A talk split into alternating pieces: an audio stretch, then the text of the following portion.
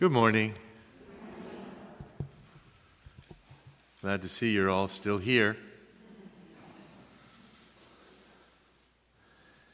Well, uh, we're coming to uh, the important uh, final leg of our retreat this morning. It's like a horse race, you know. The, the race is not won at the beginning, but at the end. So I certainly encourage you to maintain your concentration just for the next couple hours, you know. We have the, this talk and then an hour uh, afterwards. Uh, some confessions will be available if anybody still hasn't been able to avail themselves of the sacrament of reconciliation. But to, to use that hour, not to necessarily plan your getaway, but uh, to ask the Lord, you know, for special graces from this retreat. I, I believe every retreat has a special grace. And sometimes we know what it is, sometimes we don't know what it is. But we need to ask for it. You know, ask and you shall receive, our Lord said. So be confident in asking Him. Uh, the other thing is, uh, I heard this is kind of kind of a joke, but you know, you arrive at the retreat, and everything is glory to the Father and to the Son and to the Holy Spirit. And when you're leaving the retreat, you have a tendency to say, as it was in the beginning, is now, and ever shall be. You know, going back to reality. No. Uh, but just to say, you know, a retreat can be a life changing experience. It's a, it's a point where you encounter our Lord in a special way, when you're especially open to Him, and He has special graces to give to you. And it can really change a person's life. You can point to a retreat and say, you know, it was at that retreat that uh, something happened. The Lord did this or that. And so, you know, the graces of retreat, yeah, they do come during the retreat itself. But in my small experience, uh, the, re- the graces of a retreat many times come uh, in the days following. And you so you have to be alert and watch for them, you know.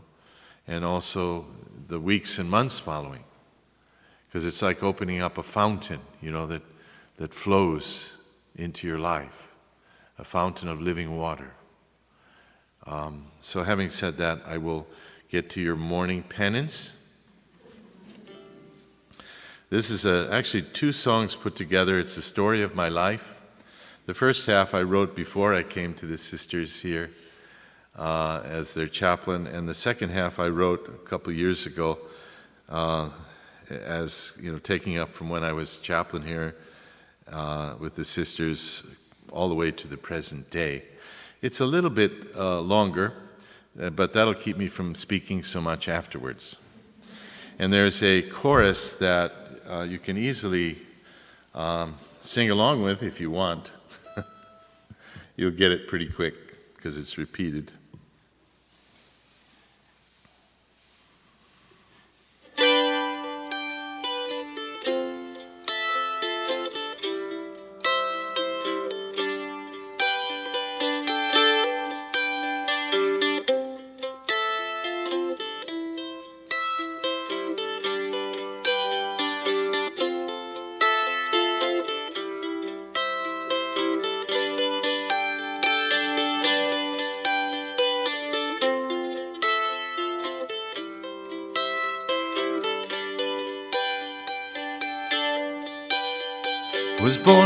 Sunday back in 55, and I'm happy to say that I'm still alive. Roamed through cornfields back in old Illinois, played hockey on the sidewalks when I was a boy. Oh no, oh yes, it's true.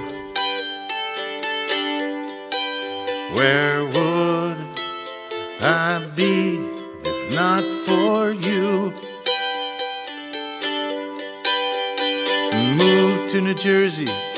66 after high school bought me a brown TR6. Drove cross country for nearly a whole week. My water pump broke. I sprang a leak. Oh no. Oh yes, it's true. Where would I be if not for you? I live like a monk in Colorado, heard the call from the Lord and thought I'd follow. That's what I've been doing just about ever since Mexico, Italy, Canadian mints. Oh no, oh yes, it's true.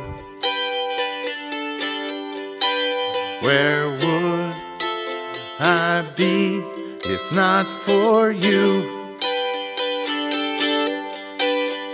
And sent to the Philippines nearly seven years. I sweat like a river, drank San Miguel beers. Back stateside in South Central LA, a white boy in the hood is living every day. Oh no, oh yes, it's true. Where would I be if not for you? Three years as chaplain for the Carmelite nuns. Had to mend my old habits and watch my bad puns. Then on to the stigmata of cold Michigan, between a rock and a hard place, again and again. Oh no, oh yes, it's true. Where would I be if not for you? Mm, que alegría, San Antonio, East LA. Que puedo hacer? And what can I say? Santa Maria, then, when that too was done, tri tip vineyards off the 101. Oh no, oh yes, it's true. Where would I be if not for you? Margaret Mary's my love now in old Lomita. If you come down my way, I'll be glad to see you. With so many moves, both north and south, just whisper a prayer and shut my mouth. Oh no, oh yes, it is true. Where would I be if not for you? 26 years doing the best I can. The child become the father of the man. Passing through water and through fire, left with nothing now but my only desire. Oh no, oh yes, it is true. Where would I be if not for you?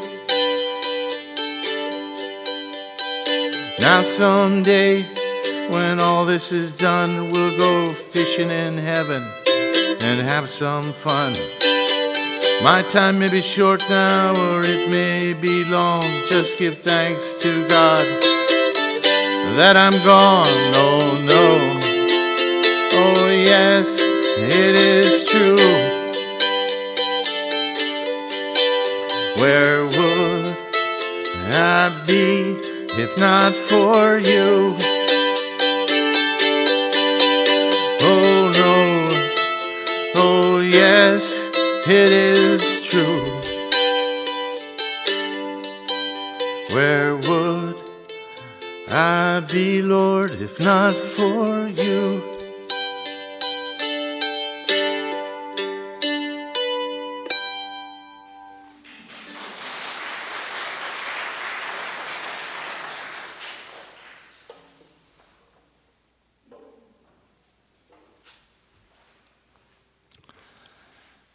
That's two songs in one. Oh, that's on a CD that I, it's called First and Last. It's probably over there in the library. Um,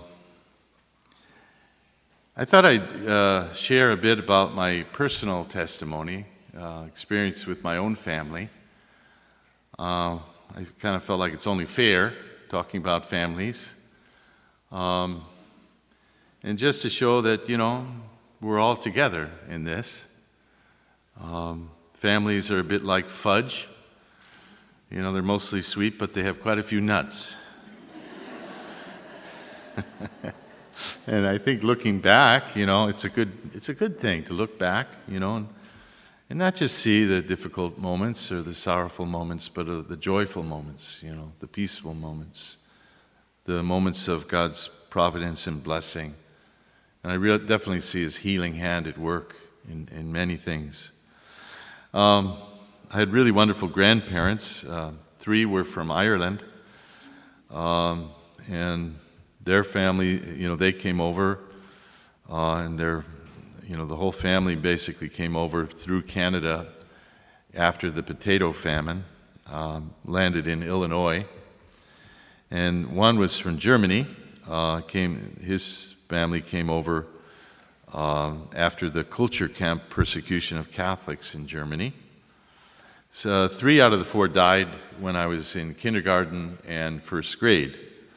And I remember attending their funerals and kind of peeking up over the casket to, to say a little prayer. But it left me with one really wonderful grandfather. We called him Pop.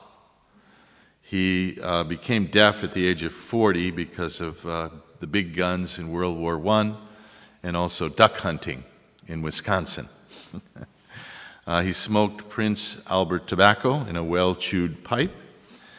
Um, his wife, my grandma, uh, was an artist, and I remember sneaking into her studio after she died to, to kind of touch the handles of the brushes and the, the hardened oil paint on the, on the palette.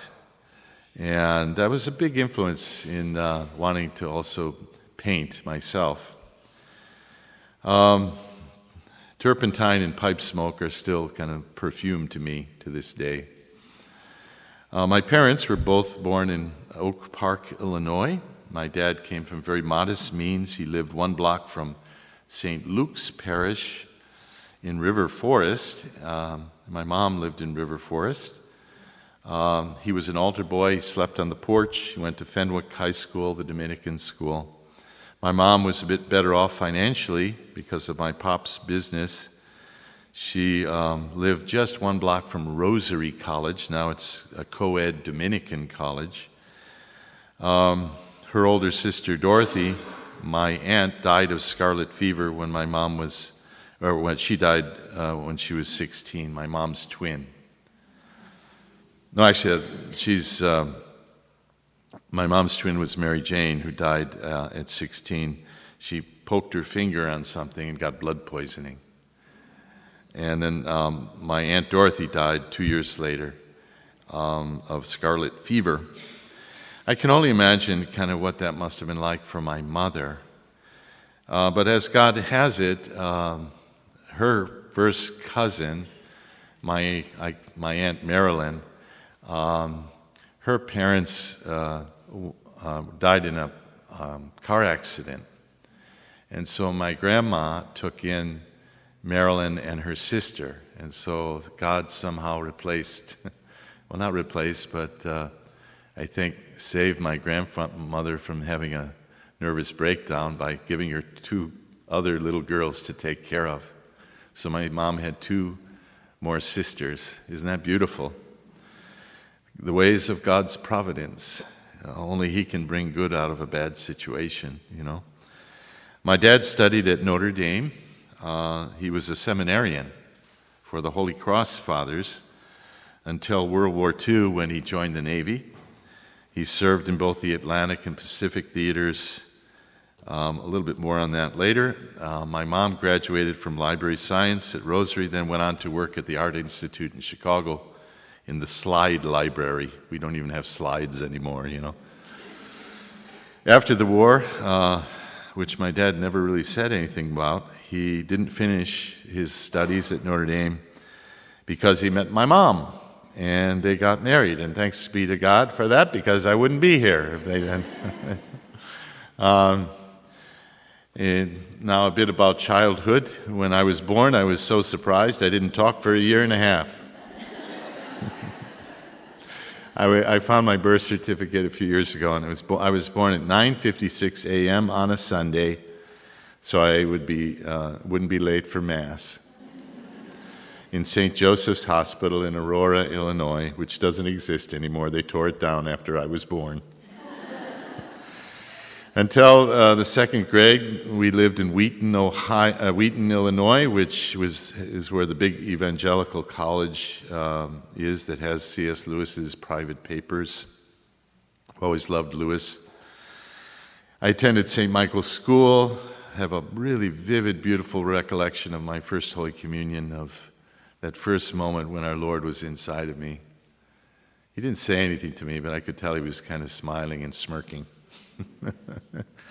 I have five brothers and sisters uh, older brother, older sister, younger brother, two younger sisters.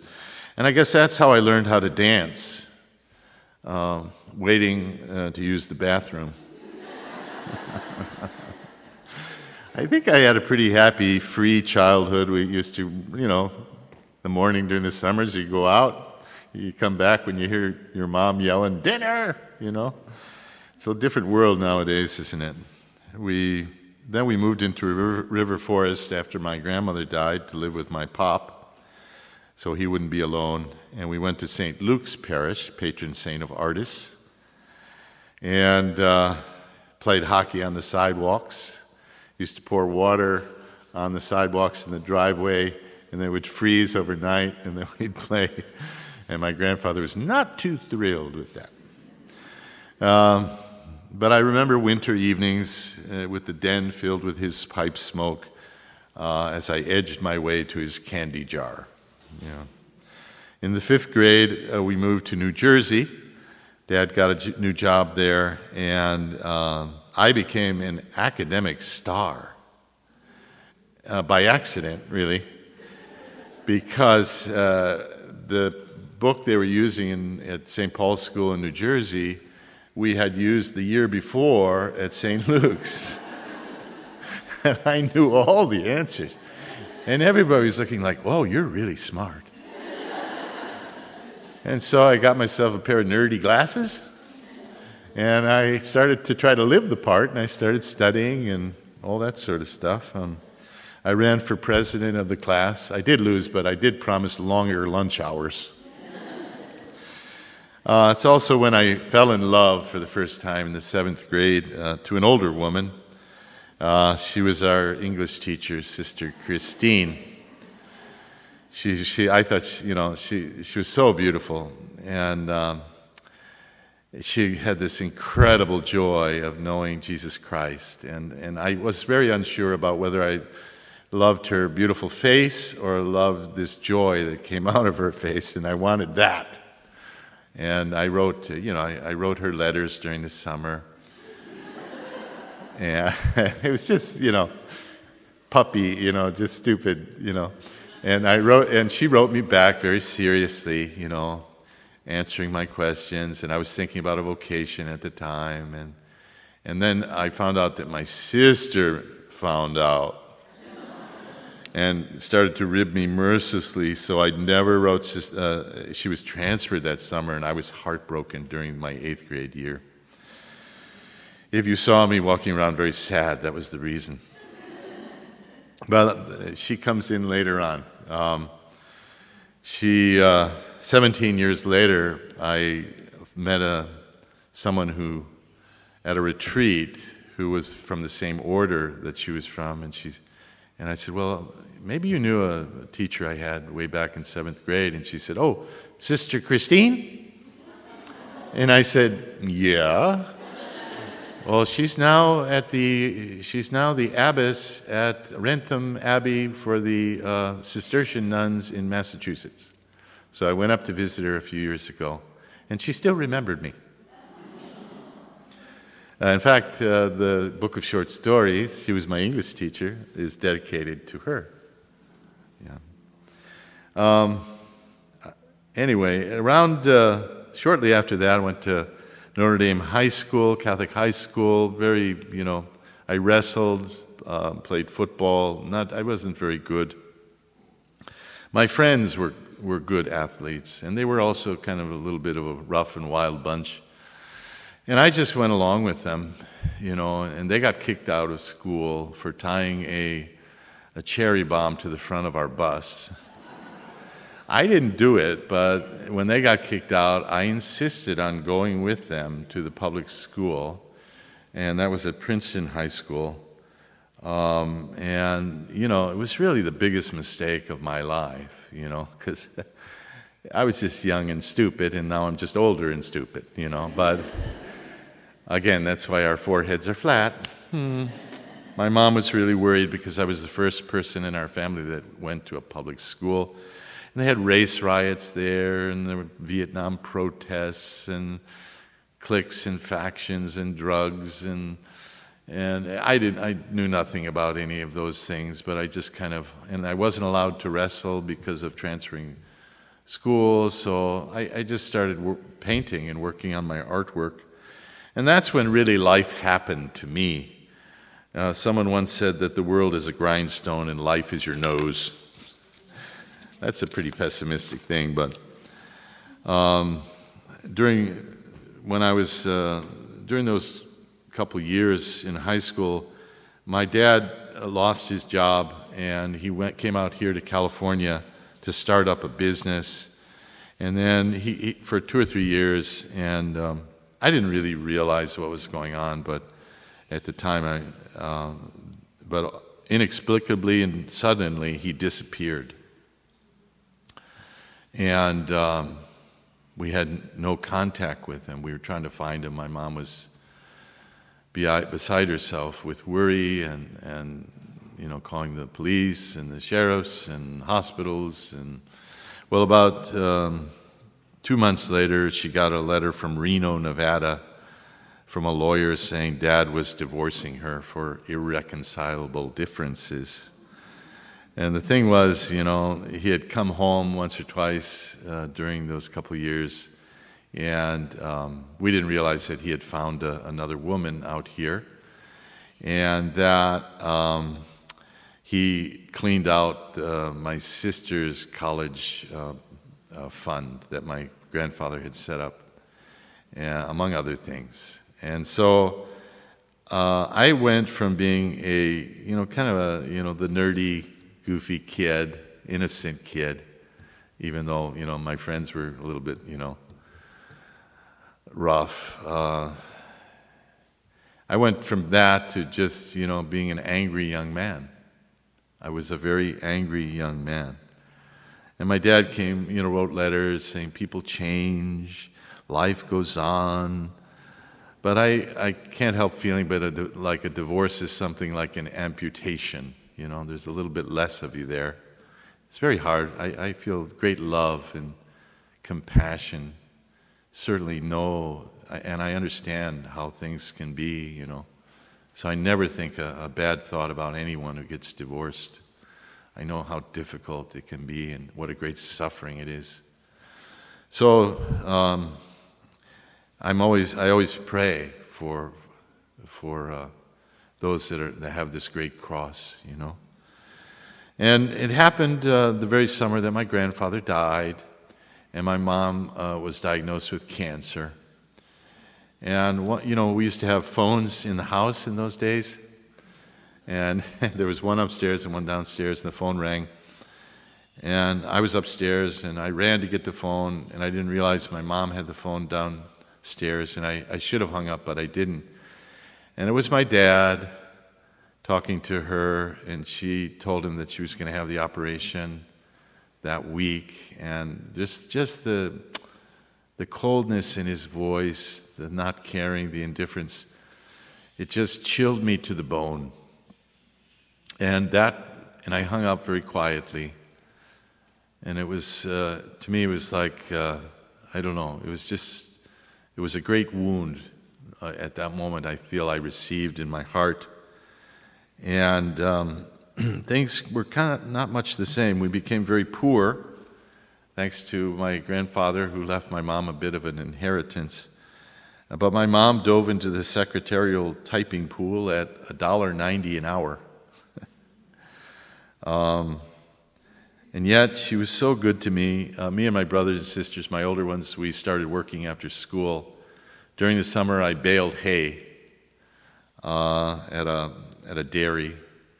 And then during the year, I worked two years at a warehouse, um, packing up, you know, little tchotchke items you know, be like Amazon today, you know, that kind of thing, and shipping them off. My, the only, my only problem was I used to put little notes to people inside. Hope you're having a good day. You know, I remember this fellow, he had his name Mr. Wimple, you know, Mr. Whipple. And I, I remember writing to him, Where's the Charmin? That's, you have to be old enough to, to but um, I didn't get fired because of that. And anyway, I, I, graduated Princeton High School and I, I, went to Boston University for a semester uh, in the fine arts program, but I realized it was just too expensive. The third story in my, my short story book has a little bit to do with that experience. Um, I went to, then I came out here to Cal Arts California Institute of the Arts. Uh, it used to be uh, just Valencia, but now it's Santa Clarita. It was the mid 70s. It was a really wild time there, but I was, I was just very tame. Uh, I lived a very kind of monastic life, very alone, but I, I did meet some really good friends, thanks to the Lord. They weren't Catholic, but they were really good. They all came to my ordination. Uh, they were artists and animators. Animators are really weird people, but they're really nice people, you know. They're always like looking in the mirror going, you know, trying to figure out which movement to do on some, which character, you know. One friend, he, he got a big job. He's, he became a big animator at, um, at Disney, and so I'm going to name drop. Uh, he, we used to draw each other, you know and he did this drawing of me, and he said, "Someday I'm going to put this in one of our our, uh, our animations." And so, uh, in the Beauty and the Beast, he he called me and said, "Well, this is it." I said, "Oh, the Beast." he said, "No, when the Beast transforms, that's going to be you." And so, at, at my ordination, uh, he brought me a, a hand drawn picture of the the moment of transformation of when the beast turns into the, the human being. And I think that's what the Lord did to me. Um, so I'm very grateful to Glenn, and uh, he really helped me a lot because uh, he was a good Christian and he loved our Lord, and he helped me to realize that I had to. I was so miserable that I had to really turn to Jesus. I had to turn to Jesus every time I past the Catholic Church, um, it was like, you know, Star Trek or Star Wars, you know, the tractor beam. You know, Scotty, we need more power to pull away. It won't take much more, Captain. You know, and I felt the Lord, you know, in the Eucharistic, His Eucharistic presence just pulling me in, pulling me in, and but I still was resisting mightily, you know. And I graduated. I went to Yale for, uh, I got a scholarship to Yale for a semester. Graduated from Cal Arts. Went down to the beach to live in a tiny little room uh, and to paint and to write. Um, I, my, my dream had always been to do illustrated books. Uh, the illustrated, the, the, little simple illustrations on the, on the first page of every story are just little ink, you know, simple ink drawings with a Japanese brush.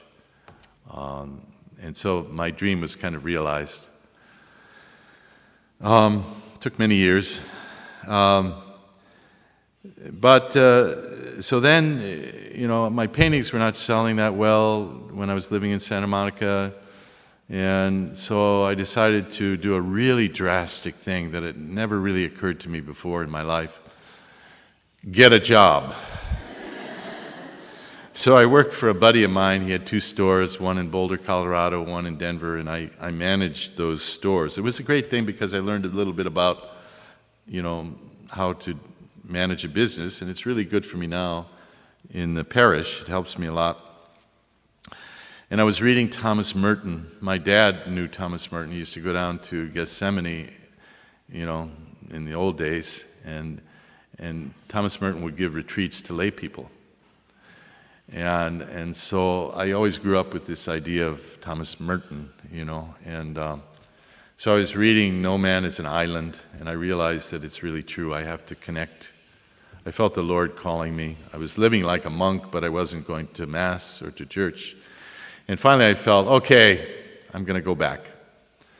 And I said, okay, Lord, I'm going to do you a big favor. I'm going to go back to Mass. So I, there was Sacred Heart Parish in Boulder, and I went, went there on Easter Sunday. Yeah, this is a good day, you know. So I walked in, and the, the priest was at the ambo, and he saw me coming in during his homily, and he looked at me and he said, You! You're not going to receive communion today. And I thought, well, you know, that's really very true. I need to go to confession, and, and I am not worthy to come back to you, Lord. You know, I've sinned against God and against you, Father, so I'm just going to go away. So I went, away, I went back and I thought, well, okay, Lord, if you don't want me, I'll just try to, you know, schlep through as best I can. But it kept coming to me. There's another parish in the town. There's another parish in the town. Whoa. St. Thomas Aquinas up on the hill, the university parish. Um, the priests were kind of hip, you know, skiing priests. And I thought, oh, that I could deal with that. So I went to, I started there and I went back, back to Mass and I arrived late. But now I realize it was Divine Mercy Sunday that had not been Uh, instituted yet by John Paul. But I walk in and these two, the first foreigners, really, I, I, I, it amazes me to think about this now. But the first two people from another country that I ever met in my life, Luis and Maria from Baja California, they were studying macroeconomics, married, two kids there. And they, they saw me entering late, around the time of the offertory. And they, they, they came back, they grabbed me by the elbow, and they said the only two words in Spanish that I knew Arriba, arriba, andale which I knew from Speedy Gonzales on Saturday morning. And so they put the bread and the wine into my hands, and they're pushing me up the aisle. And Father Mike Martin, all six foot eight of him, had his arms spread wide open like a, a California condor, ready to embrace me. And I'm thinking, oh Lord, I still need to go to confession. And, and, but it was a different it was my life was really different he he gave me those two wonderful people beautiful I, we started to pray we started having fun we started I, I don't know if you're familiar with that drink they have in argentina called mate you know it looks like marijuana in a cup and with a like a steel spoon it's a tea it's a tea and people drink it and they were drinking that and and, you know, we were so happy and so joyful. And I was so happy to know the Lord again. And all these graces were flooding into my soul. And we were, we were drinking this tea, and all of their neighbors thought that we were high. really, you know, it's like on Pentecost, they thought they were all drunk. And it wasn't true, you know. But I, I realized I discerned my vocation there. And the, the key point for me was when Maria, all four foot ten of her, but a powerhouse, she said to me, Pablito, I need a ride tomorrow morning. I said, Well, I could do you a favor, you know. Uh, well, not tomorrow morning. She said, uh, Tomorrow to Mass. And I said, Oh, what time? And she said, Six o'clock. I said, Yeah, I'll be there at 5.30 p.m. oh, no, no. Six in the morning. What? Uh, you know, I was still the artist mode, you know, sleeping late, staying up late. And so I thought, well, I'll do this little lady a favor. I'll take her to Mass, you know. And I, and I start going to daily Mass, and that was it. That was it. The priest, he was, you know, probably just giving meat and potato homilies, trying to make it through the Mass. And, but he was very reverent, very loving, and every single word he spoke went directly to my heart. And I realized the Lord was calling me, and I could not deny it. It was a very powerful experience. And so began the great adventure of looking for a religious community and finding one. And I went to Baja California to have a show of paintings, and that's kind of where I found my community. The priest, as I was, it was in this little museum, and, and before the show was about to open, this, this bearded guy who looked like Jesus jumped through the window and he happened to be the local priest from the local parish in the community that I eventually joined here in the States. And um, I started the adventure of religious life, philosophy in Canada, some theology in Chicago, novitiate in Los Angeles, Mexico, in a slum area outside of Mexico City, Cincinnati. I, then they sent me to Rome for three years. John Paul was there.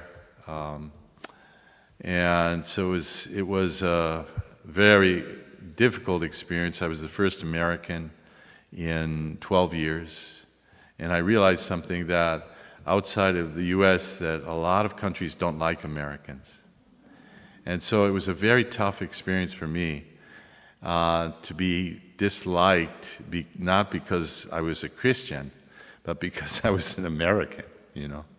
But I did my best to be a real Christian and I, I made it through uh, and finished my theology in a, in a year early. And I started a, an advanced degree, but then they said, Oh, you're too old.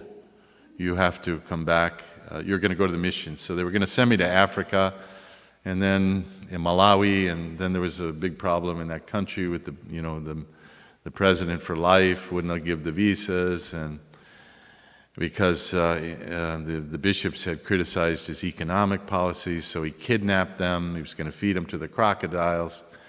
And uh, luckily, uh, uh, one of the generals who was a Catholic in the U.S. Embassy and British Embassy saved them. But he wouldn't allow any new missionaries in. I was going to run an art school. But instead, and very beautifully and providentially, uh, my community sent me to the Philippines for seven years and it was uh, it was a wonderful experience. People are fantastic. The traffic was horrible. The weather was really tough. I would be for three months of the year. It was so hard. I had hives, heat rash over my entire body. Um, but it was a good place to be a, a young priest and to to travel. Um, and one day, I traveled by by pedicab, which is someone riding a little bicycle and you in a sidecar uh, motorcycle with six people on it with me through a banana field, uh, jeepneys, on a boat, uh, on a bus, and on a plane. I figured, well, I ticked them all off. Now I can, you know, say that I've done it. I was sent back to uh, South Central LA after my time there, and I was an associate for three or four years at Holy Cross and St. Cecilia's, uh, dealing mostly with the violence of the gang culture. Uh, all, all Spanish. We had 13 masses every, um, every Sunday. Uh, so now when I only have three or four, it's like, ooh, this is a breeze. Um, and uh, it, was, it was a tough experience. Uh, did a lot of funerals for kids that were killed bystanders that were killed.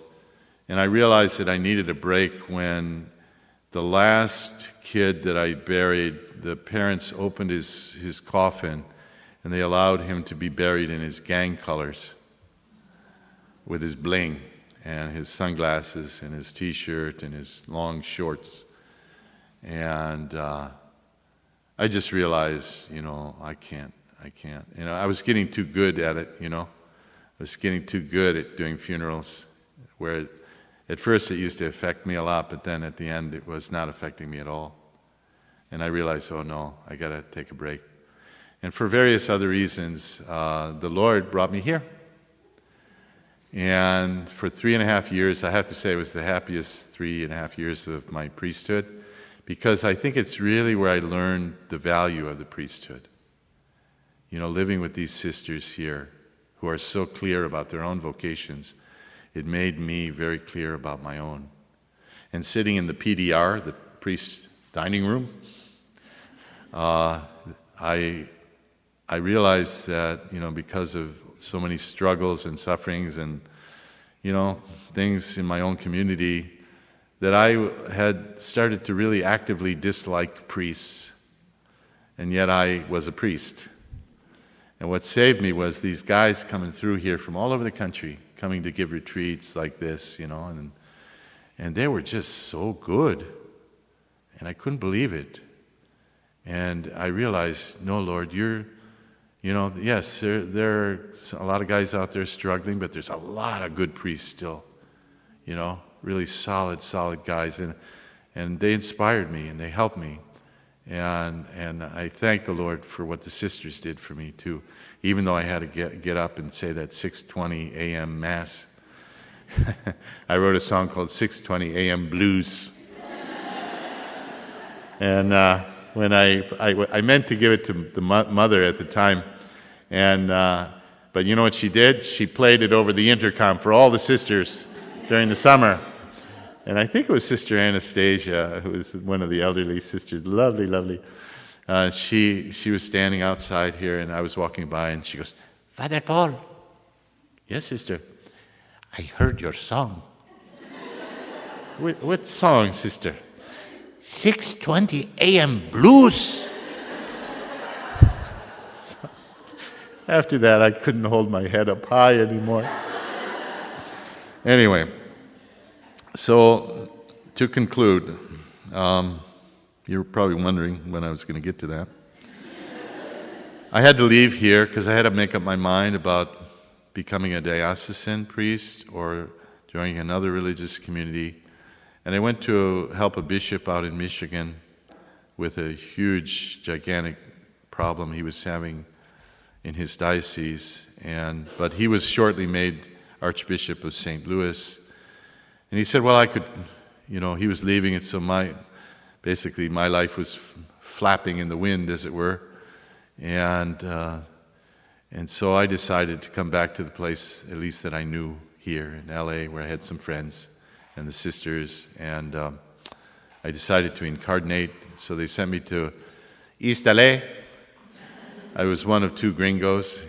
I was at San Antonio de Padua Parish, the probably the poorest, one of the poorest parishes in Los Angeles. But a lovely place, lovely people, all Spanish.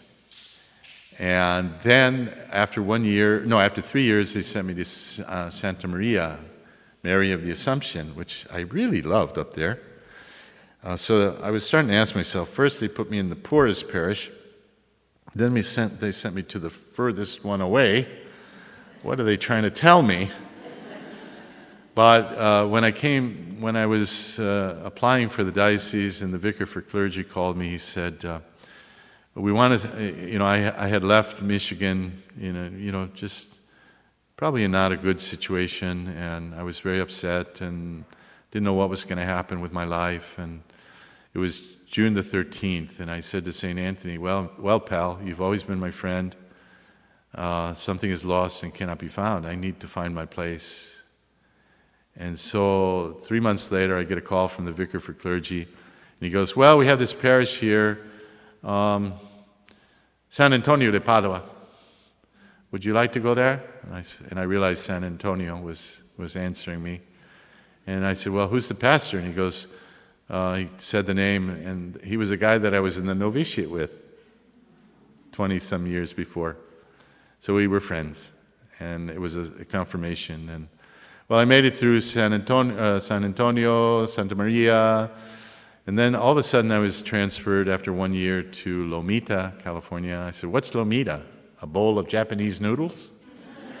no, it's a town near Torrance in St. Margaret Mary. And I've been there for five and a half, almost six years as pastor, well, administrator and now pastor. And um, what happened to me was I, I thought that I had pretty much forgiven my dad and been healed of all the wounds of the past, you know.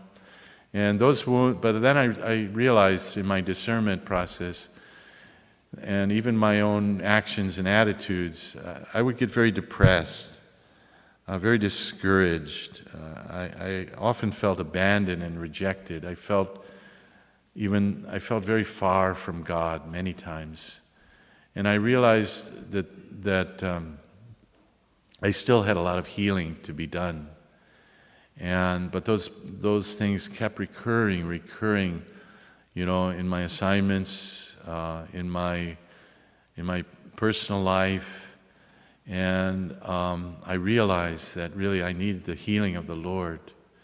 It was just like two or three months ago here. I went to a retreat of that Unbound, and I led you through some of those exercises because it was really worthwhile for me to uh, to be uh, liberated. You know, I was being pushed around. I had these wounds, and, you know, the evil spirits were uh, kind of persecuting me and attached to those things.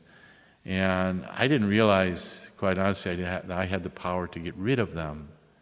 And so from that retreat, it kind of opened my eyes, and I've been just, you know, getting rid of them ever since. And I feel very I feel like a new lease on life. You know, after I celebrated 25 years of priesthood, 26 last Wednesday, and I thought 25 years of struggling with this, and Lord, you've given me light and liberation.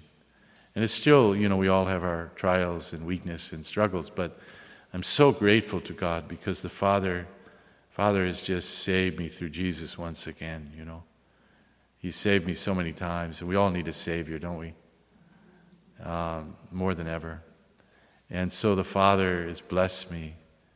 And I realized that I, I wanted to share some of that experience with you because I want the Father to bless all of you, you know. He is your, your heavenly daddy. And no matter, even if I had this distorted vision of God because of what happened with my dad, uh, I feel the Father kind of restoring a beautiful uh, the true image of the Father for me. And so I, I, praise Jesus and I thank Him every day. I still have to overcome my fears and my anxiousness sometimes and my insecurities. Uh, but I do that. I say, you know, uh, in the name of Jesus, I, uh, I renounce the lie that, that I am not loved, or I'm, I renounce the lie that I am no good or I'm, I can't be good enough. And in the name of Jesus, I take authority over these spirits and I send them away. And then you, peaceful, you know. So I encourage you to do that for yourselves. And I thank you for all your patience. I'm not proud of many things uh, in my life, but I'm certainly proud of what God has, has accomplished. Uh, and I'm so happy to be a priest, even in, in these kind of dark times. Um, we need, we need uh, priests and religious and lay people, especially, to persevere in the faith. And I think that's the whole purpose of this retreat to encourage you, to encourage you, you know, and to, to know that the Lord is with you. And no matter what you're suffering, you know, He can bring good out of a bad situation. And no matter what situation your family is in, He loves them and He's with them and He's going to hear all of your prayers. Now, the end of the, the real end of the story was my dad came home to us after 17 years. He had a stroke on the, the footsteps of a hospital. He had an uh, operation where they removed the top part of his brain.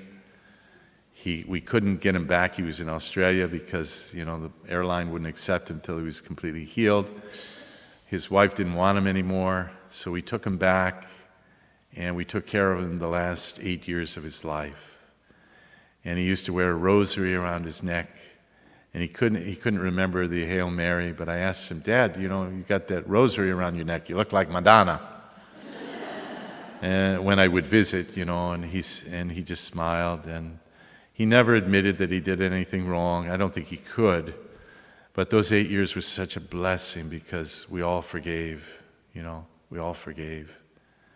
We all came to terms that God has you know, done great things for us. And the chaplain of the, the VA hospital that he was in, right next to my sister's house, uh, he, he came to me after dad died and he said, You know, your dad was a saint. but you know what?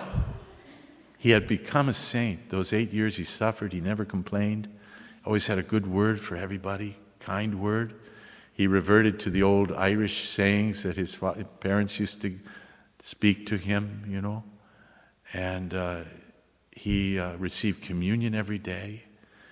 And I really do believe that God brought him to holiness and made him a saint, and that he's praying for me. And one day I asked him, you know, Dad, how do you pray the rosary if you can't remember the Hail Mary? He said, I know the Memorare. I can remember the Memorare, which kind of means memory, right? and so he would pray 50 Memorares.